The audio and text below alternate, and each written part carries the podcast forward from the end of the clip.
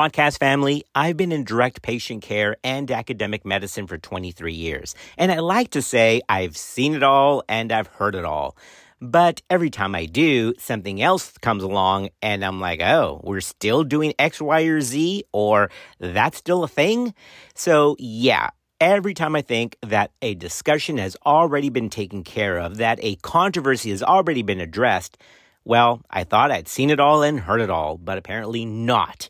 So just the other day, actually yesterday in our university clinic, I saw an otherwise healthy 19 year old who came in for some vaginal discharge. All right, pretty straightforward, right? She did have an IUD in place. And so right before we get into our exam, as we're going through our history and our Q&A, I say, hey, by the way, do you know when you get your first pap smear done as part of health education? I'm just giving you some information.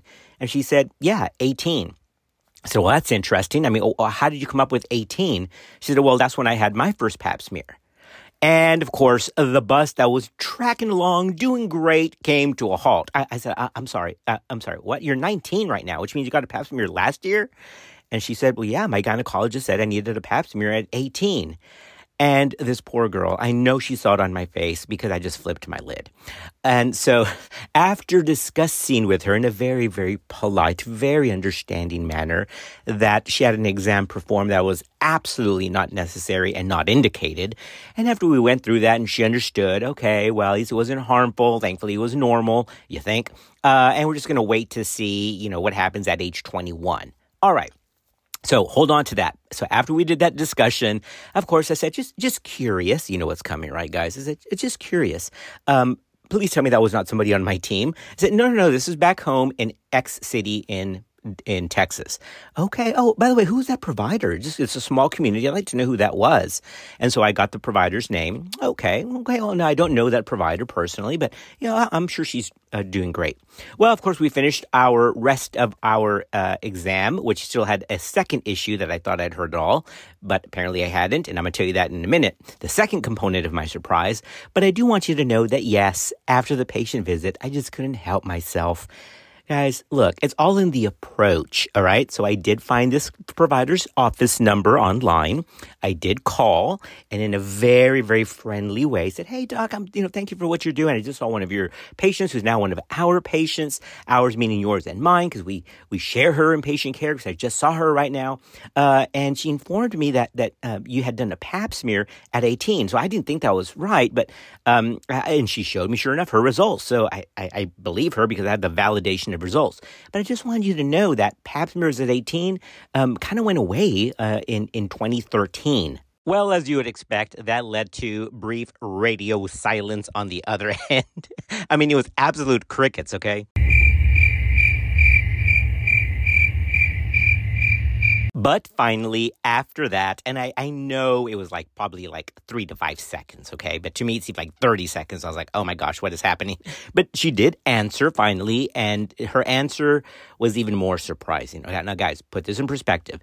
The patient was now 19. She had this done at 18. This is last year.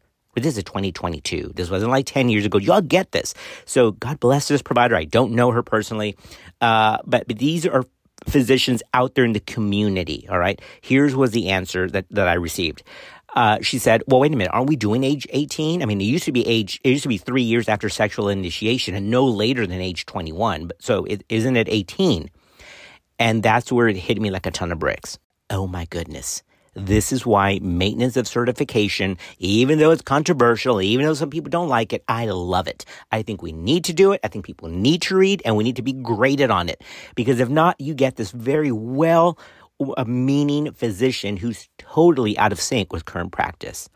So yeah, guys, let's stop there for a minute. By the way, uh, and our topic is not about pap smears. See how I've totally derailed on this already? It's about pelvic exams and brand new data on that. But that's my second point. So we talked and said, you know, doc, how, how did you come up with 18? I mean, it was a thing in 2013. That's when the guideline changed.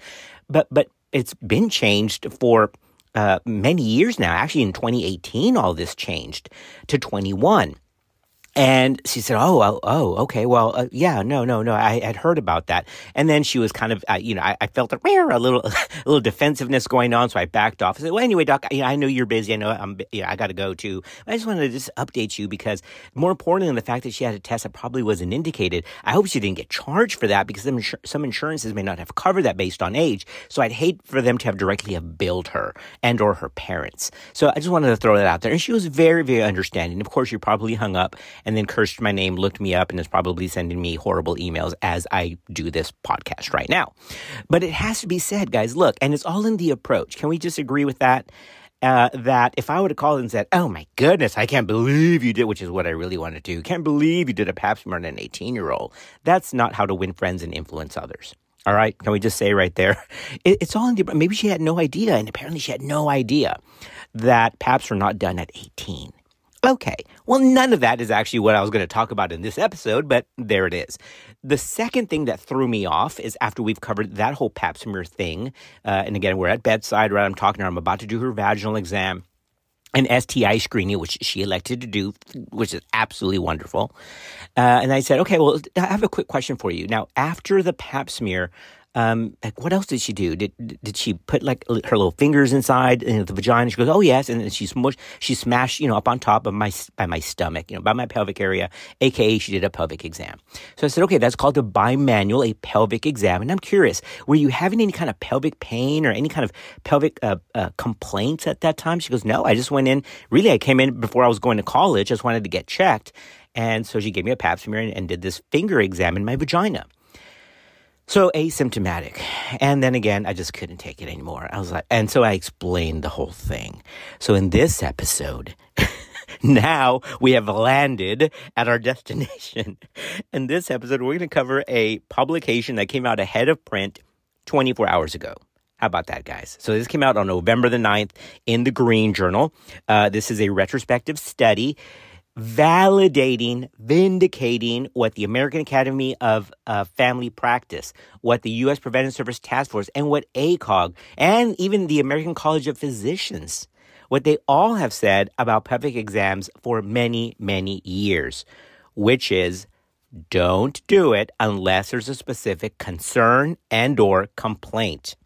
This article is titled Incidence of Abnormal Findings During Pelvic Examinations in Women Aged 21 to 35 Years. So let's stop there. This is not for some weird adolescent gynecological issue that's not included. This is not for the 50 year old uh, who's been in menopause for two years and now having weird bleeding, right? Those are issues on, on either side. This is for peak reproductive age women, 21 to 35, and quote, routine pelvic exams, end quote, like this 19, then 18 year old patient had. All right. So uh, if you're thinking, oh, this is going to be kind of boring, I already know that. I mean, we know that it's limited data and shared decision making, uh, and you don't do it unless there's a real indication. And definitely don't do it without patient consent. Uh, yes, that's all fair. But now we have the data. So we're going to cover here the incidental finding. Remember, incidental because she's asymptomatic. Now, if they're symptomatic, then you've got to do it. I want to be very clear. This is not in patients with complaints. So they've got vaginal discharge, if they've got weird bleeding, if they've got dysmenorrhea, dyspareunia, then that's fair to do uh, in line with other evaluations like STI performance, VP3 analysis, pelvic ultrasound, whatever, right? But but the idea here, this new publication that is uh, under the heading Research Letters from the Green Journal is for asymptomatic patients. So if you are still doing your annual exam, which patients still need annual exams, just not annual pap smears, and you're including an annual bimanual if they're asymptomatic. I said annual bimanual. That's like a good rap song, isn't it? The annual bimanual. I, wow, that's kind of catchy uh, what was I talking about? Oh, yeah. So the annual, so don't do the annual bimanual unless there's a patient complaint. Y'all get that? We get, we, we understand that. There's nothing new with that. But here's the data to back that up. We're going to talk about the history. We're going to touch about history on pap smears just a little bit because we talked about that. We're going to talk about bimanual exams and what was that uh, thought process when ACOG actually backed away from routine pelvic exams because that was a thing and I trained with that. Um, but obviously, it's not that anymore. And we're going to talk about, of course, uh, the value of doing this when there's an issue and likely the lack of value when there's no issues. So let's get into this new publication released ahead of print on November the 9th, 2023. The first author is Nicole Norby.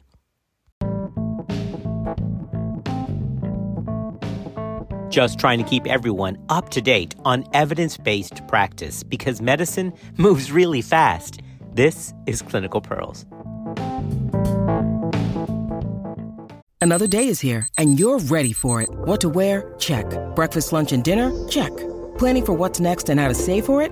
That's where Bank of America can help. For your financial to dos, Bank of America has experts ready to help get you closer to your goals.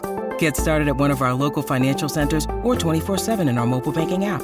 Find a location near you at bankofamerica.com slash talk to us. What would you like the power to do? Mobile banking requires downloading the app and is only available for select devices. Message and data rates may apply. Bank of America and a member FDIC. Ryan Reynolds here from Mint Mobile.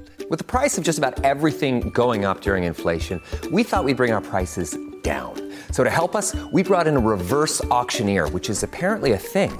Mint Mobile unlimited premium wireless. Ready to get 30, 30, bit to get 30, bit to get 20, 20, 20, bit to get 20, 20, bit to get 15, 15, 15, 15 just 15 bucks a month. So, Give it a try at mintmobile.com/switch.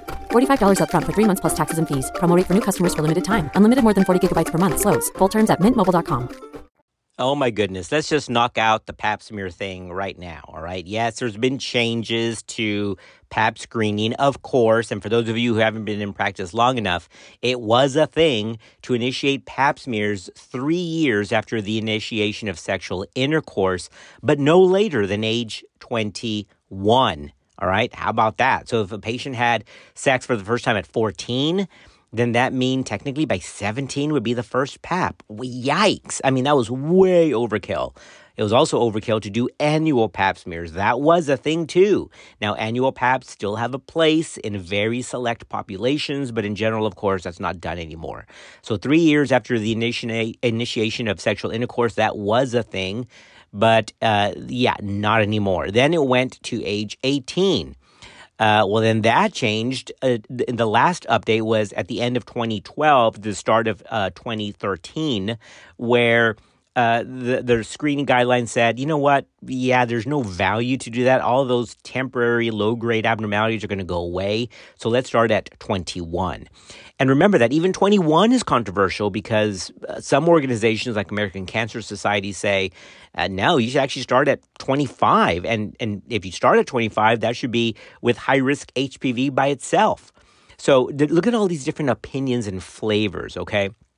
By the way, why did they why did American Cancer Society not want to do primary HPV screening for high risk types between 21 and 24? Well, because there's a high rate of patients who had that anyway, and they're all going to resolve. Remember, 21 to 24, according to ASCCP, is considered a special population, very conservative care, unless, of course, it's CIN3 um, uh, and and you can watch them. Most of those are going to go away. So I mean, American Cancer Society has has a point. Well, you're going to just watch them anyway. Just watch them until they're past their 24th birthday and 25, and then start high risk HPV at that time. Um, I, I don't do that. I stick with ACOG's most traditional 21 to 29 is cytology every three years. And then after 30, it's co testing every five.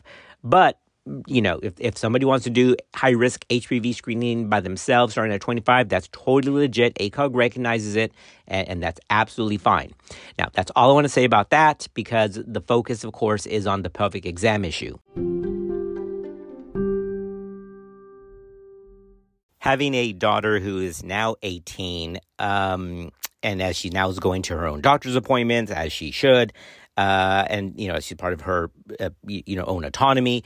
It just drives me insane that this may be out there. Okay, so and especially things for gynecological care. Now, all I ask and every patient that I see, look, I've got bad days just like everybody else, but I, I always try to remember what if that's my daughter, and that really keeps keeps you one humble. It keeps you um, uh, uh, caring and empathic, even though some patients can be difficult. Let's call it what it is, all right? But the last thing that the gynecological exam needs is for us to not be evidence based and not be following the data because we just make it worse when, when we don't follow the rules.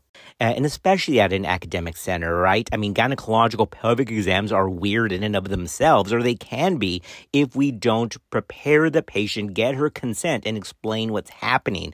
And a, a pelvic exam gone south, no, no pun intended, um, can can absolutely destroy future gynecological uh, uh, appointments for the patient and or impact negatively patient physician trust.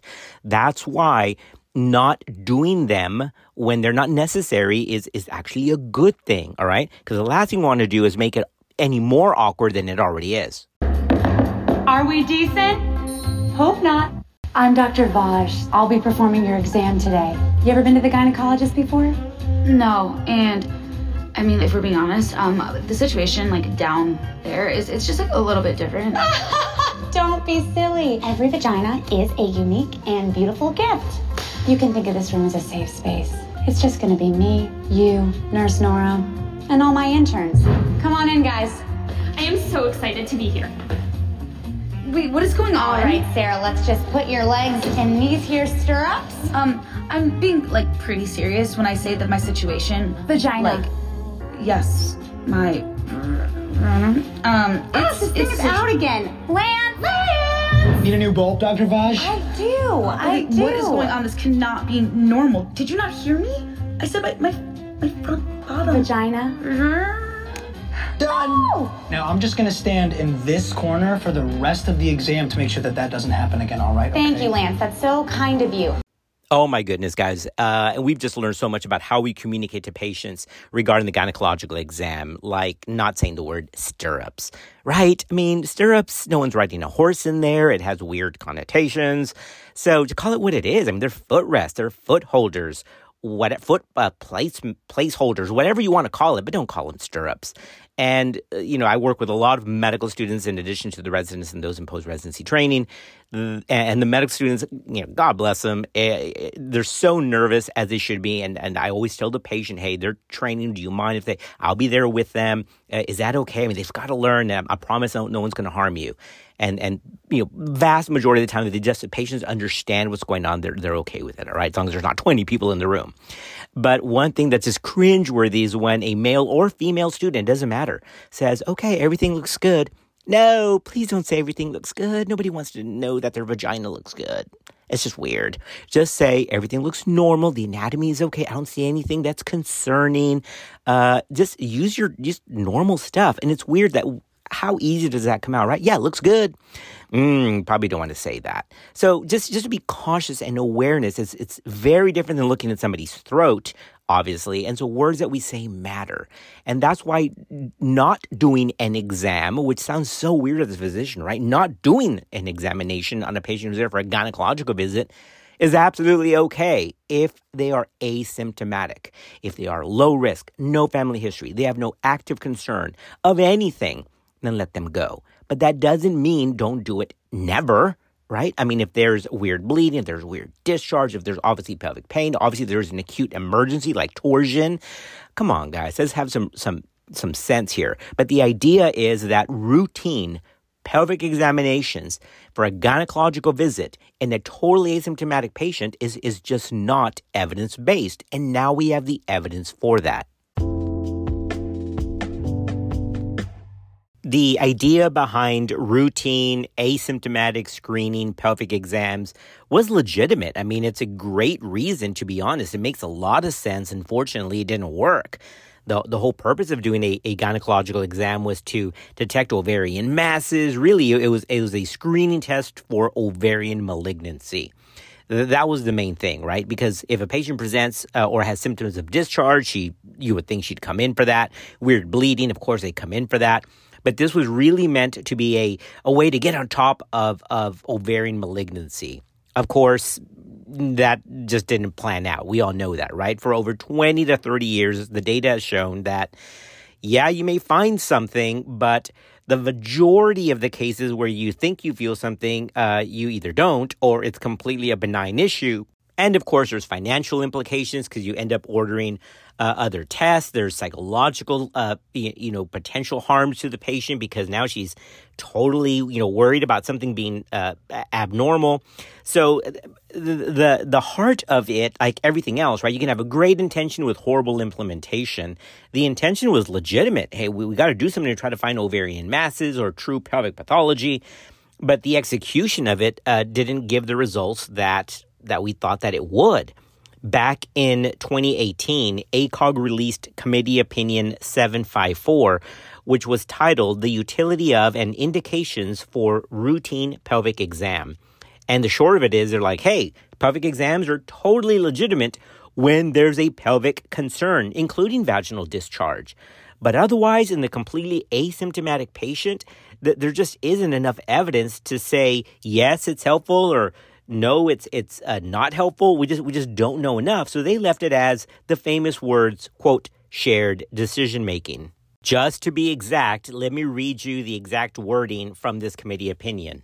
Quote, Data from studies are inadequate to support a recommendation for or against performing a routine screening pelvic exam among asymptomatic, non pregnant women who are not at increased risk of any specific gynecological condition. Data on its effectiveness for screening for other gynecologic conditions is lacking. End quote. Now, that's from the ACOG, which was, again, the very political answer, right? We can neither confirm nor deny that these work. I love that. Very PC, right? It's conflicting shared decision making. That's always the answer when the data is kind of great. But the American Association of Family Physicians and the American College of Physicians actually was a lot bolder than ACOG was in their recommendation against bimanual pelvic exam in the asymptomatic patient the American Association of Family Physicians and the American College of Physicians both strongly recommend against annual pelvic exams in women who are low risk, non pregnant, and asymptomatic, quote, due to associated harms with their performance, end quote. Your brain needs support, and new OLLY Brainy Chews are a delightful way to take care of your cognitive health. Made with scientifically backed ingredients like Thai ginger, L-theanine, and caffeine, Brainy Chews support healthy brain function and help you find your focus, stay chill, or get energized. Be kind to your mind and get these nootropic chews at olly.com. That's O L L Y.com. These statements have not been evaluated by the Food and Drug Administration. This product is not intended to diagnose, treat, cure, or prevent any disease. If you want the references for those two statements, the one for the American College of Physicians came out in 2014 in Annals of Internal Medicine, and the one for AAFP was published in American Family Physician in 2015.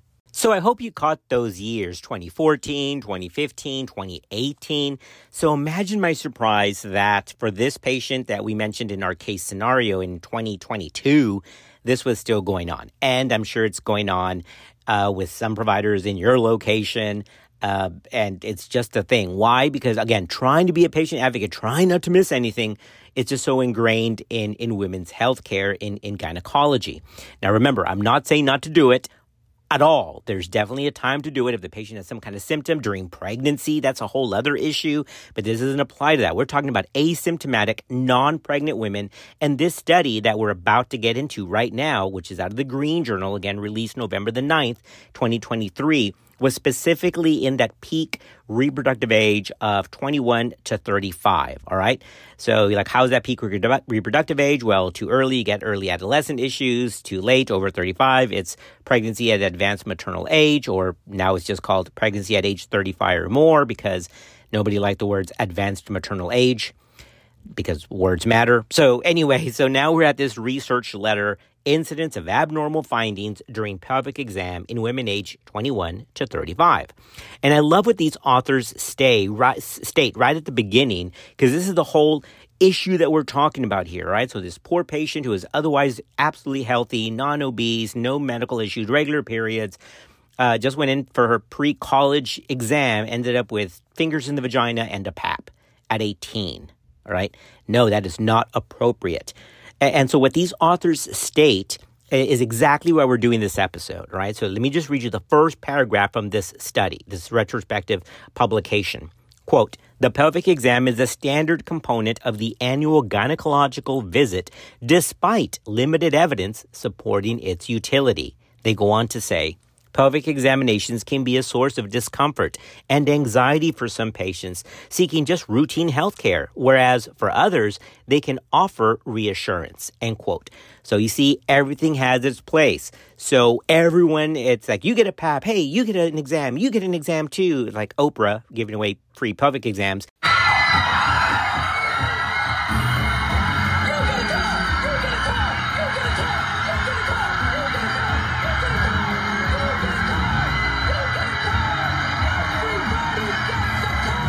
That's not correct. It shouldn't be universal. It should be targeted to a specific need. This was a retrospective chart review, and it wasn't a whopping like five years or 10 years. It was actually a pretty short duration. All right. So I almost hate to tell you this because I don't want it to distract from, from the value of it, but it was January 2017 to March 2017. So you're like, what? Is that it? Wait a minute. Wait a minute. The sample size chosen was a convenience sample, and they reviewed over a thousand annual gynecological preventative visits by all types of clinicians in various degrees of experience between the age and patients that were between the ages of 21 to 35 all right? So yeah I, I, get that. It's a short time span but it still was was over a thousand annual gynecological visits. And the outcome here was very simple all right? In those without a complaint for those who had a pelvic exam what was the rate of finding a an abnormality during this okay? Makes sense right we mentioned that this was performed by a variety of practitioners, and, and that is correct. It was attendings, it was residents, nurse practitioners. So it does mimic uh, a real world uh, scenario, all right? So this isn't seasoned gynecologists because you would think, wait, that's one of the biases, right? Oh, are those gynecologists with more than 20 years experience so they can be more uh, accurate in detection of an ovarian mass? Well, that, that's not a thing either, but it did put this between a variety of practitioners to make this applicable to real world settings. And then th- they took a look to see who was actually symptomatic, who was asymptomatic, and to see if there's any real differences here between the exams and their findings uh, across the board from practitioners. In those patients that did report symptoms, the most common symptoms were exactly what you would suspect, right? Vaginal discharge, pelvic pain, vaginal bleeding, or request for STI screening, uh, and then some had dyspareunia. So that's okay. I mean, th- this is the exact reason as a targeted approach. You're supposed to do an exam for those. There were other symptoms that patients reported, like irregular periods, uh, dysmenorrhea, amenorrhea, decreased libido, vaginal odor, vaginal itching. Uh, all of those items uh, went into those that were symptomatic. And remember, then they compared that to abnormal findings in those that were asymptomatic. Well, let's just get right to the results here. For the primary outcome of finding something significant, 1.2% of patients who were asymptomatic had abnormal findings on pelvic exam compared with 32% of those with symptoms. Now, yeah, the 32% is low um, for those that are symptomatic, but remember that that actually does make sense if you think about it because let's say they have dyspareunia or uh, dysmenorrhea, you'd expect their vaginal exam to be normal, right? Their pelvic exam to be okay, because that's where you do other testing like uh, ultrasound um, or STI eval, uh, looking for a VP3 test. So it's okay that it's only 32%. When I first read that, I was like, well, if they're symptomatic, that's all you found was 32%. But the list of symptoms was so broad that it makes sense that only a third would have something found on there. And of course, the most common abnormalities that were found were not ovarian masses or uterine masses, they were related to vaginal discharge. So, even though the finding of 32% in those who had symptoms seems low, that's with all symptoms grouped together. If you actually break it up by what the symptom was, like vaginal discharge, obviously that has much more positive diagnostic yield because in this study, 93% of patients who complained of vaginal discharge were confirmed to have some kind of vaginal discharge, right? So, so even though the, the, the 32% looks small, only a third, but that's because the list of symptoms was so broad. And then your yield goes up if you're actually looking for something that you can see at, at point of care, uh, like vaginal discharge. And in this study, again, it was 93%. So, so all of that makes sense. All right, so what's the take home message? Well, in about 1.2% of patients who are completely without symptoms, a routine vaginal slash bimanual exam actually found something. 1.2%. And it wasn't stuff that we're really trying to to have an impact with with in terms of mortality like ovarian cancer. These were typically things like finding discharge. So, this validates again this is nothing new, but this is actually the validation from the AAFP, American College of Physicians, ACOG that yeah, you know what? Um, ask the patient if she wants one, then that's fine. But but as, as part of routine assessment, just what you do because they're there for an annual exam, that needs to be taken off the table. All right, it is definitely an offering to the patient. Hey, you don't have any symptoms. There's really no value for me to you know, to put my fingers inside the vagina and, and, try to feel for something abnormal. If you feel okay, I'm okay not doing it unless you feel uh, that it's in your benefit to get that. That's how I approach that. And I've, I ask patients that, hey, you're otherwise, you know, you're 22 years old, um, you have no symptoms, you're here for your wellness check. Great, you don't have any discharge. I have no business looking down there or definitely, you know, putting fingers inside the vagina uh, because I don't think it helps our clinical decision making unless you feel more comfortable with us doing this to give you peace of mind. So definitely offer it, but the idea is just not to do it automatically, all right? So, one, do it when it's indicated. Two, offer it to the patient if it's part of their wellness. Or if you don't offer it, at least explain to the patient why you're not doing it so then the patient doesn't think that you forgot something, okay? Uh, and then three, of course, is that if they if they're pregnant or have something else going on or high risk factors, and that's different. But but the whole purpose of this episode is to remind us that routine, uh, off the shelf pelvic examination in low risk asymptomatic non pregnant women, yep, just not evidence based.